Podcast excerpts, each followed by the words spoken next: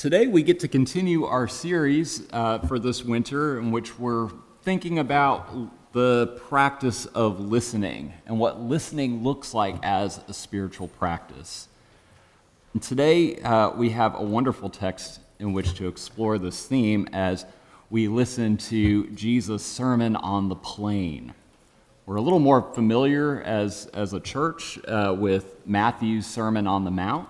Uh, but Luke's version, uh, Jesus is on a plain, on a level place with the crowd and the disciples, and um, has something wonderful and powerful to tell us today. So, friends, I invite you to listen now with open hearts and minds as we encounter God's word together from the sixth chapter of Luke's gospel, beginning with the 17th verse. He came down with them and stood on a level place with a great crowd of his disciples and a great multitude of people from all Judea, Jerusalem, and the coast of Tyre and Sidon. They had come to hear him and to be healed of their diseases, and those who were troubled with unclean spirits were cured. And all in the crowd were trying to touch him, for power came out from him and healed all of them. Then he looked up at his disciples and said, Blessed are you who are poor, for yours is the kingdom of God.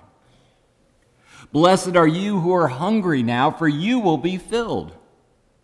Blessed are you who weep now, for you will laugh. Blessed are you when people hate you, and when they re- exclude you, revile you, and defame you on account of the Son of Man. Rejoice in that day and leap for joy, for surely your reward is great in heaven for that is what their ancestors did to the prophets. But woe to you who are rich, for you have received your consolation. Woe to you who are full now, for you will be hungry. Woe to you who are laughing now, for you will mourn and weep. Woe to you when all speak well of you, for that is what their ancestors did to the false prophets. This is the word of the Lord. Thanks. So, since it's the Sunday of the big game, I figured I might be able to get away with a football reference. The first, uh, first NFL game I ever went to was in Indianapolis at Lucas Oil Stadium. Uh, Indy was the city of my first call as an ordained pastor, and Marie and I were recently out of school, so needless to say, we got really, really cheap tickets to a preseason game on StubHub. But it was a very important game because the, the Colts were playing my team, the Green Bay Packers. And even in the nosebleed seats, we had a pretty decent view. The stadium was, was uh, very new and, and considered very state of the art at the time, so we had a great, great experience. So, since it was a preseason game, and for you non sports folks, read that as not important, the crowd started to thin at about halftime and more and more throughout the second half. Eventually, the crowd dwindled enough where Marie and I felt comfortable, or at least brave enough, to go down close to the field, and we were able to get all the way down to the field level for the final minutes of the game. Our experience changed dramatically as we got closer to the field. As we were on the same level, or close at least, to the players and the coaches, we could watch all the action up close and personal. We could hear all the action up close. While the whole thing was a lot of fun, this change in proximity and level of closeness to what was going on made all of the difference. This kind of change in proximity is the difference maker in our lesson this morning, friends. Jesus in, in Luke's gospel is just appointed as 12 disciples, soon later to be called apostles, on a mountaintop. Now he comes down from the mountain with his 12 to find a large crowd gathering together. Instead of using the auditory advantage that a mountain would give you for teaching and for speaking, he decides to go down on a level place. In one sense, this means he literally goes down to the level of the people who were, who were there, the crowd that was with him. So you can take that literally, but you can also take it metaphorically. Jesus decides to speak in a level way with the crowd. He levels with them, he tells it to them straight. You might compare this to Matthew's Sermon on the Mount, which Matthew and Luke are using the same sources to, to uh, formulate their, their comparative sermons from Jesus here. Matthew says, to kick it off, Blessed are the poor in spirit. Luke's Jesus simply says, Blessed are the poor. There's less nuance. It's simple, it's straightforward. And this kind of level speaking, I think, makes a very profound impact. Now, what's the overall message of this leveled, straight talk sermon of Jesus? He seeks to convey to this crowd what it looks like and how to live in God's kingdom. A reality that turns the world and everything we know upside down and twists it inside out. And he begins this teaching with the series of blessings, just like Matthew. But as you noticed, and it stands out when you hear it, Luke also very notably adds woes. At first, I think we really need to reframe what we mean by blessing and woe, as their biblical understanding seems worlds apart from how we think about these things today. We tend to think of blessing today in a sense that God has given us something great. It's the social media hashtag blessed trend, which can honestly turn into a bit of a humble brag. The word here Jesus uses in Matthew and Luke in Greek is makarios. It simply means happy, satisfied, content. It's the same corresponding word in Psalm 1. Happy are those on the other hand, we tend to think of woe as a curse, the opposite of blessing. But the word Jesus uses here is ouai. And for you grammar nerds, it's an interjection, simply meaning watch out, danger, warning. Instead of woe, W O E, I think it's better understood as woe, W O A H. This makes sense as we see Jesus call the poor, the hungry, the weeping, the reviled blessed. These aren't things you would wish on anyone. They're not blessed in our hashtag blessed understanding of the word. Instead, these folks are blessed in that they have God's special care and God's special attention. It's a reminder, friends, that when it feels like everything is going against you, God is there with you in the thick of it. The crowd gathered with Jesus there in a level place, they would have heard this as good news. They were among the poor, they, they, were oppressed, they were sad, they were hurting.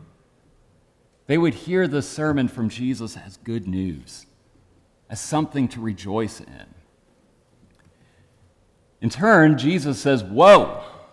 Remember, that's woe, W O A H, to the opposite of these folks the rich, the full, the laughing, the beloved. It's a warning for those who think that everything's going their way, that it might not always be that way. Or at the very least, it's a warning not to let your feeling of comfort keep you from seeing and helping your neighbors in need. Jesus will further emphasize this theme throughout the gospel. Now, while the crowd gathered with Jesus would have heard these words as good news, the community to which Luke writes some two generations later would likely have been more of a mix of rich and poor, happy and sad, loved and reviled folks. It's this distinction, I think, that's so powerful for us as the church today. You can see the upside down, inside out reality of of God's kingdom taking shape here. As who is blessed and who should be on alert have been flipped on their head. Now it's the poor who have God's care and the rich that need to watch out and pay attention. Another thing I want us to think about and to take note of is we have a tendency in our world and culture today to see these categories of rich and poor, blessed and cursed or woed as fixed realities. The poor will always be poor. The sad will always be sad. The blessed will always be blessed. In these blessings and woes, Jesus is telling them that these groups are much closer to each other than you might think. And to be prepared, all of you, for your world to be turned upside down and twisted inside out. If you're laughing now, at some point you'll likely weep. It's really a warning that bad things can happen to anyone, and to not see oneself as superior to a neighbor who is simply down on their luck. I think this is particularly true when it comes to poverty and wealth. A recent study shows that a majority of Americans, close to 60%, will experience poverty at some point in their lives. Another survey showed that most Americans wouldn't be able to handle a $500 emergency without taking on further debt.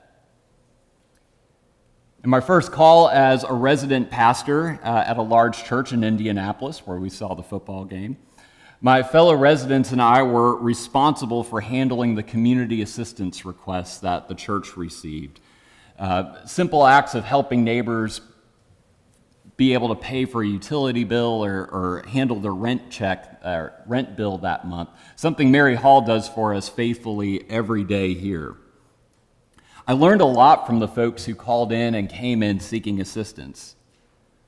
As they shared their stories with me, I learned that these folks were hardworking, responsible citizens who, for the most part, had a string of bad luck and emergencies that contributed to their circumstance.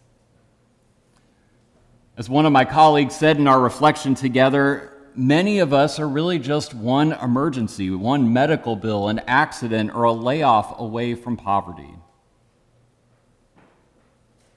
Friends, I think it's through this lens that we might hear Jesus' blessing of the poor and woe to the rich as a warning that fortunes can change and to be mindful and on alert. But I think there really is a bigger point Jesus is getting at in the sermon here. To put it simply, he's trying to instill a sense of empathy with his disciples and with the crowd surrounding them to see, to hear, to love our neighbors, especially those who are hurting, especially those struggling with poverty, hunger, sadness, or simply feeling left out of society.